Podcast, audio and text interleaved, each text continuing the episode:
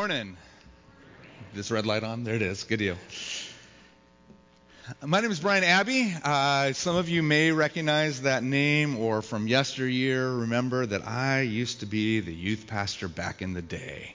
So 19, I think 97, so late, uh, late 90s and early 2000s. Um, I got to I got the privilege of being here. Back then it was First CPC, obviously, New Hope now. Um, it is good to be back. I was telling Jim Brister on the way in, I was like, I can't remember the last time that I was uh, in this building. I know that I did a few weddings and um, things like that, uh, but it's probably been a few years. Uh, I got to know Ruben over the last year and a half or so. I, I still lead in youth ministry, um, just at networking, and, and so I've gotten to uh, do a few mod pizzas with Ruben um, and keep up with the stories. My parents are here um, as well, and so it's just fun. Whoa, fun to be back, and uh, there are many stories that uh, took place in my life that uh, that I just see as fond memories. Um, and we stories, right? You like stories? People in okay, I see seven hands, so I'm going to go ahead and tell stories then today as well. I have one right out of the right out of the chute that I'll um, that I'll share. Um, coming out of college, um, and I'll even give a little brief history. I, I uh, became a Christian through Young Life, uh, my, going into my senior year at Kentridge High School. Any KR people here? Some KR. I, I, this is the youth section over here, sort of a KR person, so that means you're a running start and you don't don't do Kentridge Relay any, anymore. Um, it's good to see the youth sitting over here. That was a tradition that was a tradition when I started attending here too as a high school senior. So um, my my became a Christian uh, through through Young Life and immediately went to Nelson Middle School uh, for a youth group night uh, my first time invited to a youth group night because that's where the youth were meeting during the summer.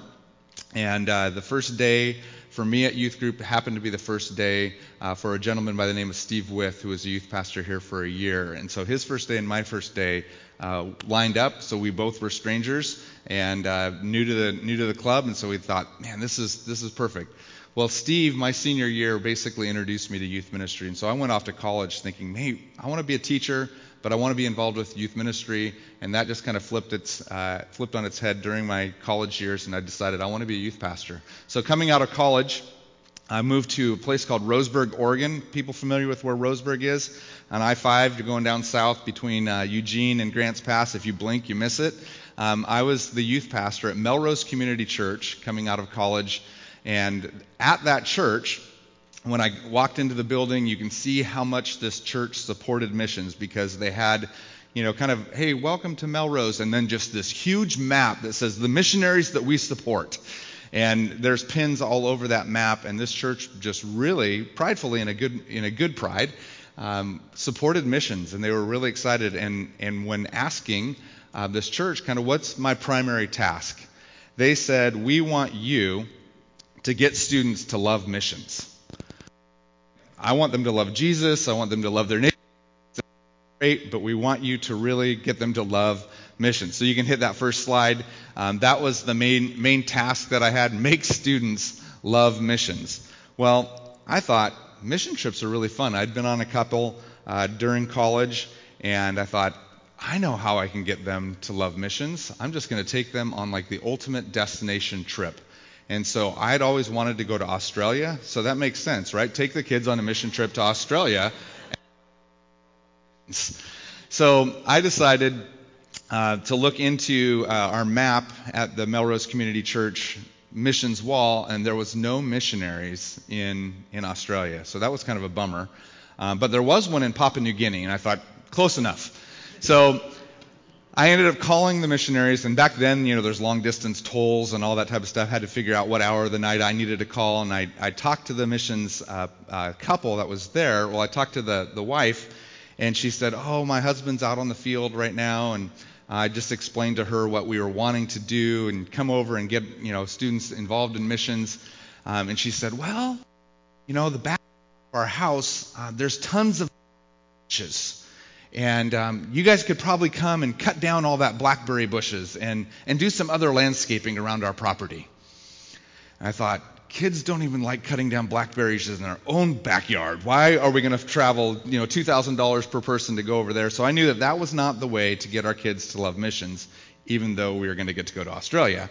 So I came back and I thought I need to I need to reinvent what we're going to do to get our students to love missions.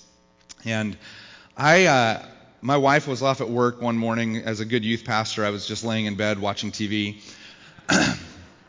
no offense, Ruben.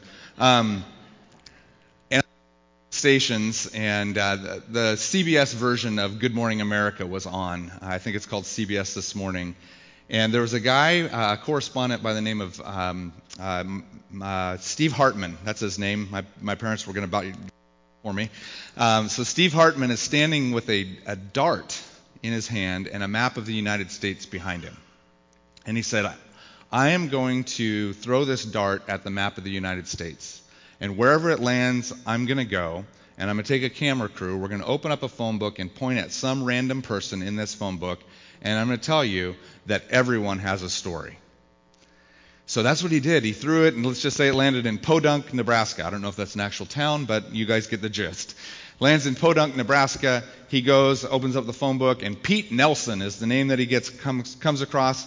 And he, this three or four minute segment tells the story of Pete Nelson. He goes to Pete Nelson's work. He goes to Pete Nelson's pub. He goes to Pete Nelson's uh, neighbors, and and we hear this whole story around this random guy by the name of Pete Nelson. After three or four minutes, it's like, I love Pete Nelson.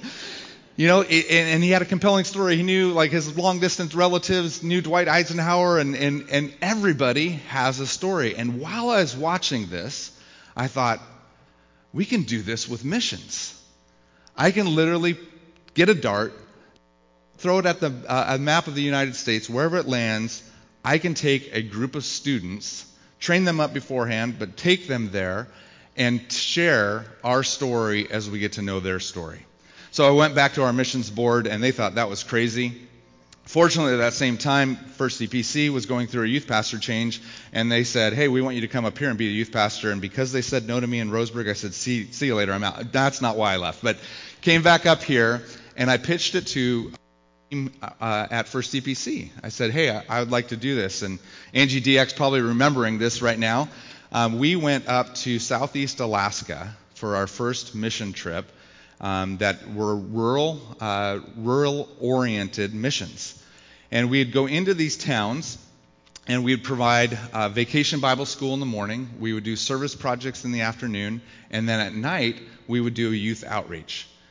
And so I went in with the with the pretense that uh, that we could go in and get to know the stories of all these people that we get to interact with, and ultimately we'd be able to get to share our story. VBS, being able to connect with you know the old gals in that church that were leading VBS each year, the breath of fresh air for us coming in. Some of you mem- mem- may remember that we did this with Mineral every year as well. Mineral Washington, we'd go in and and do uh, some form of this style of mission trip. And so that first year in 1998 took six teams into rural Alaska, places like Hoonah and Angoon and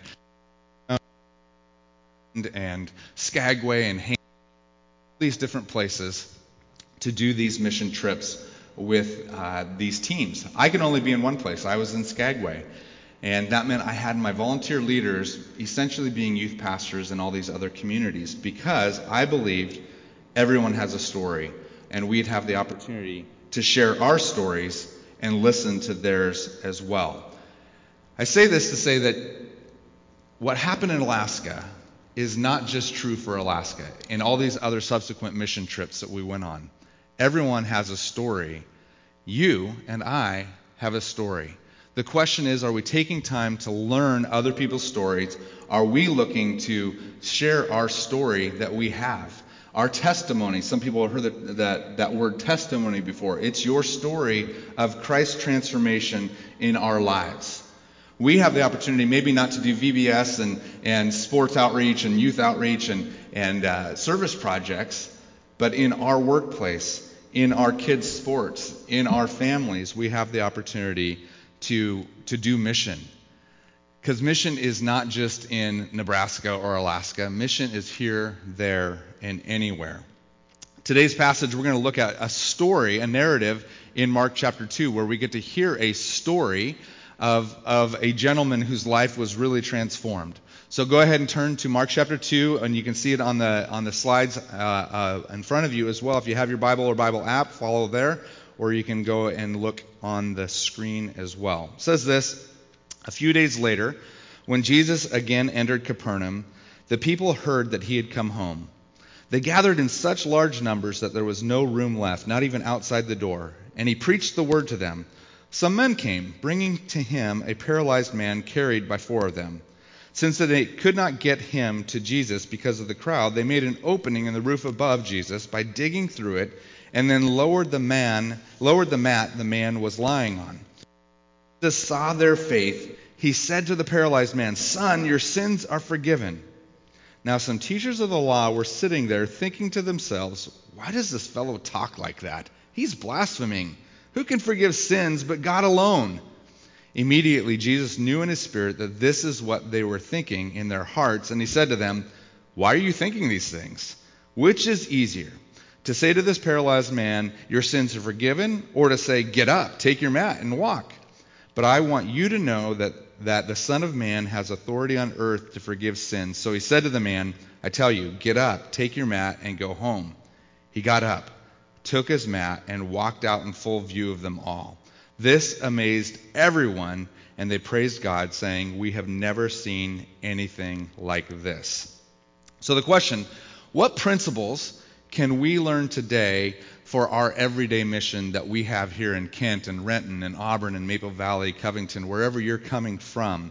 What can we see? Well, I've got three kind of takeaways that doesn't mean I'm wrapping up the sermon yet, just so you know. Okay? We have three takeaways that I would like to introduce. The first one is that this was completely counterintuitive.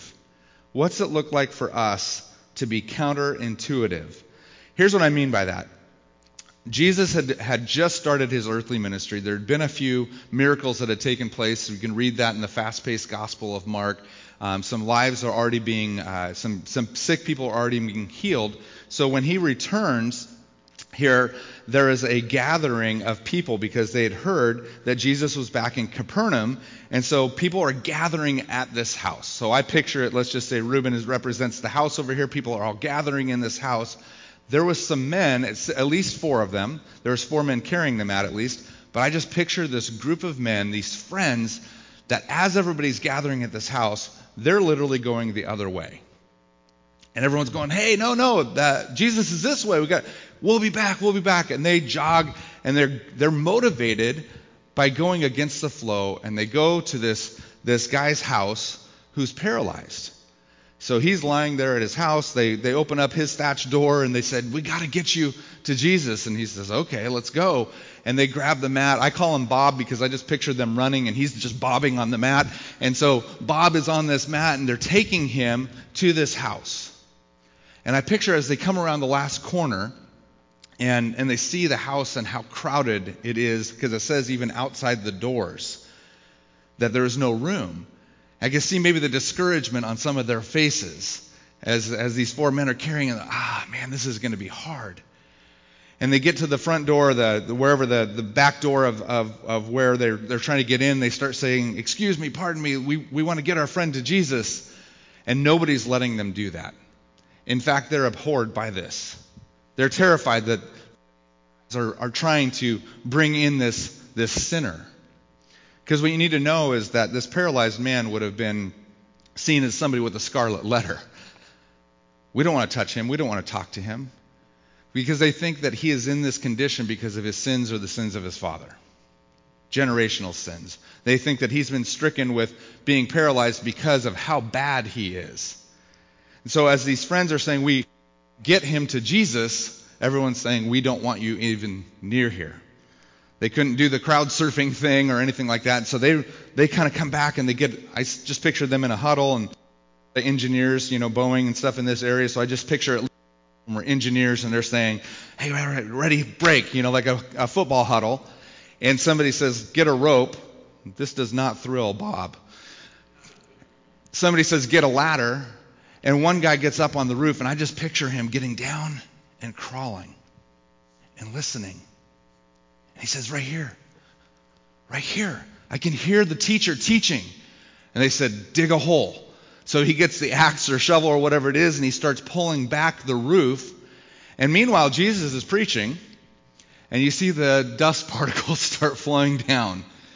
And you hear the thud, thud, thud on the roof. The crowd is, is listening to Jesus. And then all of a sudden, this light whoa, opens up. And there's this dude that's just swinging back and forth in front of Jesus. I think that they exchange a wink, a holy wink at this point, right? Jesus like, I'm going to do something right here. Completely counterintuitive. It wasn't supposed to happen. They got very creative.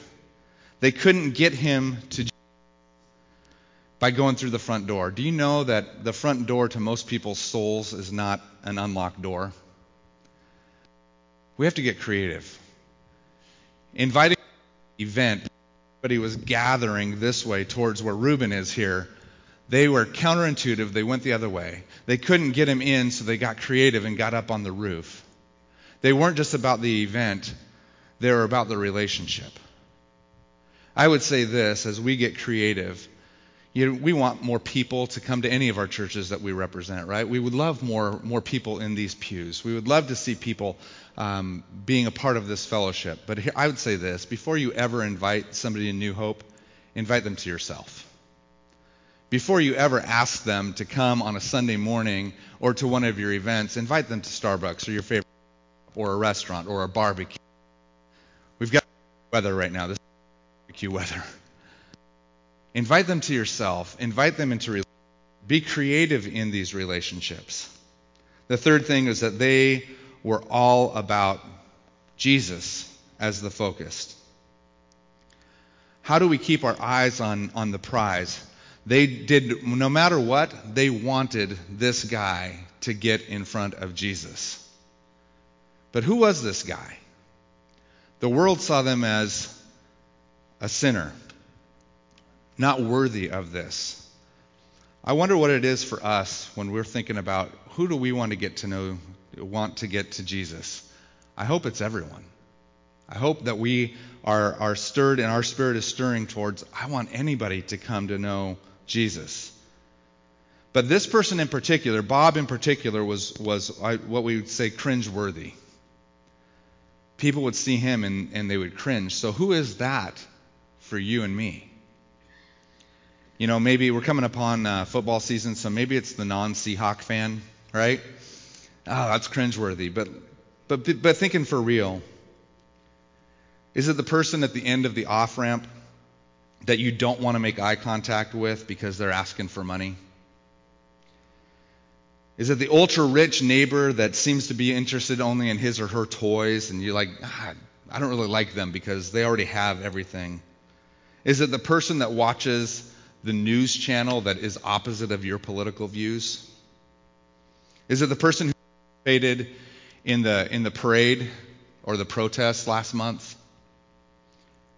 You see, nothing caused Jesus to recoil. What is it that causes us to recoil? This is the person that these guys went after to bring to Jesus. I know in my life, a lot of times I'm not going after anybody let alone the person who thinks different than me uh, ideologically.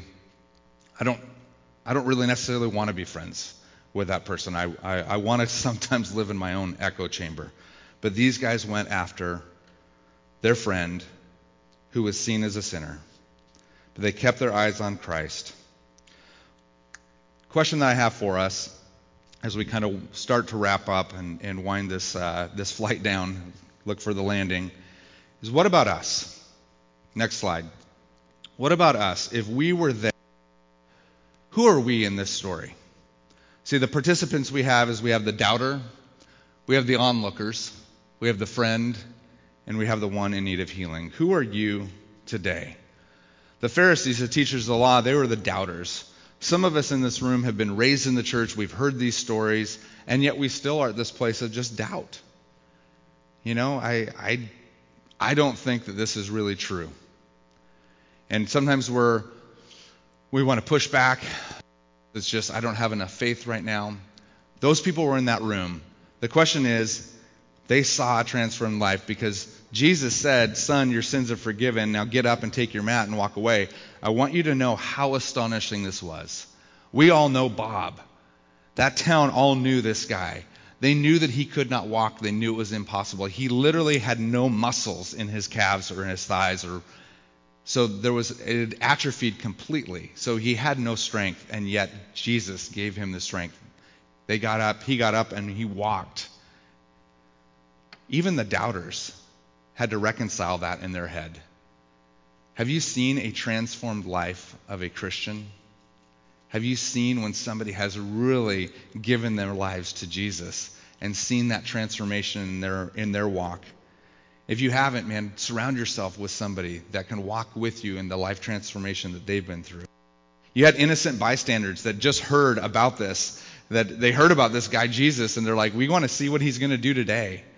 You're the onlooker. Maybe that's you today. Maybe this is the first time you've set foot in a church in a long time, and you're just going, you know what? I just want to check this out. Here's what I'd say keep checking it out. Find out for yourself if this is really true. Be that onlooker, but be that curious onlooker. Start digging into the word yourself. Again, find somebody else that will walk through it with you. The friend. We're going to spend a little bit of time at the end here talking about the friend. I think most of us are wanting to be motivated to be the friend. And the last one is the one in need of healing. Perhaps today that's your day for you to be healed. Here was Bob, a sinner who, who got to encounter Jesus. You and I are sinners who get to encounter Jesus. At age 17, I went to Malibu, Canada, and I got to hear that I was a sinner. I already knew that I was a sinner, but I really got to hear it in light of the gospel and that Jesus chased after me.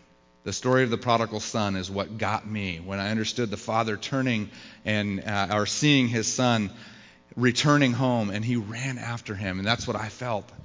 It's like, man, that is me. I'm somebody who, who Jesus is actually seeking.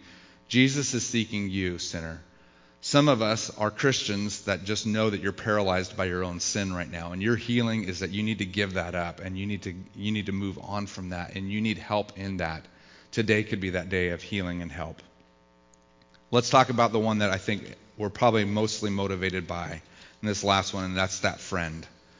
A lot of us would say, man, I hope that in this story I am the person that's counterintuitive, that's creative, that's, that's focused on Christ, and I want to get a friend to Jesus.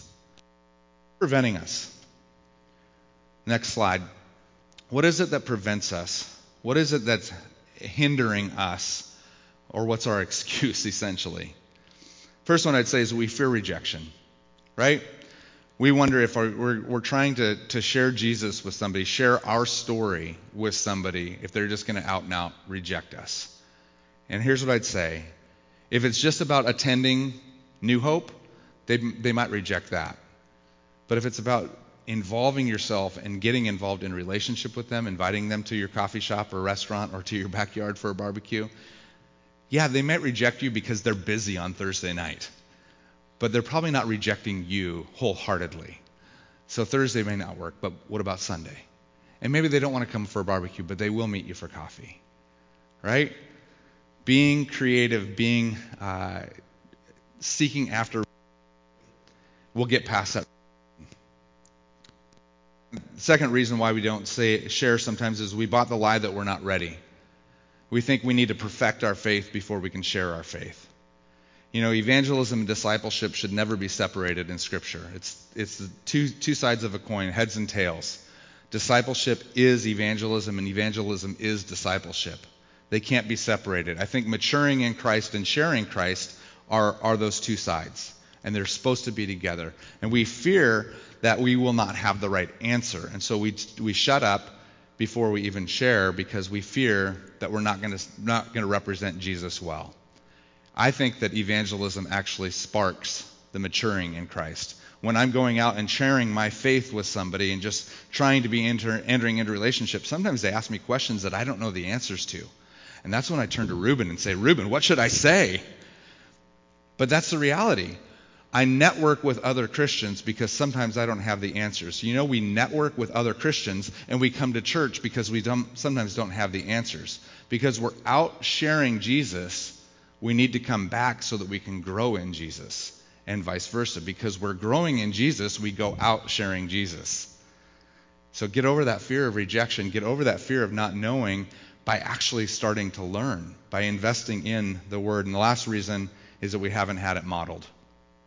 Unfortunately, we don't have a lot of people that we're looking up to that are very much going out and sharing Jesus. We like our holy huddles quite a bit. We like our echo chambers quite a bit. We need some leaders to step up and just say, you know what, I'm investing in lost people. I want the unchurched to understand who Jesus is. The practical, the last slide. I invite us all to prioritize this in our life by telling stories. The reality is this every single person has a story. Some of you think that your story is boring. You became a Christian saved at VBS when you were in third grade. You know, the reality is that, or the, the, the exciting testimony of I was 18 years old and I got saved from drugs, rock and roll, sex, all that type of stuff. And here's the, the reality that every single one of us that's in Christ has the same testimony, and that's Christ crucified for our sins. Amen? That is our testimony. That is the power. We see here testimonies sometimes that take 10 minutes glorifying the sins of the past and 30 seconds actually talking about the act of the Savior. And I'd say, no, the real power is in what Jesus did for us and what he did for Bob on this mat that day. He's done that for you and me. The power of the gospel in our lives. You don't have to be gifted in sharing Christ. You don't have to be gifted. We just have to be obedient. Look to do practical stuff in the lives of other people. Look to be creative in the lives of your neighbors and your coworkers and your family in loving them well. Let me pray for you and pray for us. Jesus, we're so thankful for the opportunity to open your word, to hear stories. Lord, we pray that we'd be creating stories by entering into the lives of other people. When we went up to Alaska in 1998, Lord, we had no idea what you were going to do in and through us here at, at New Hope. But God, you did miracles. And then for subsequent years, we went into hundreds of communities and got to share Jesus and hear and, and, and share the story of Jesus. God, it's not about mission trip, it's about mission ship. And we are missionaries here.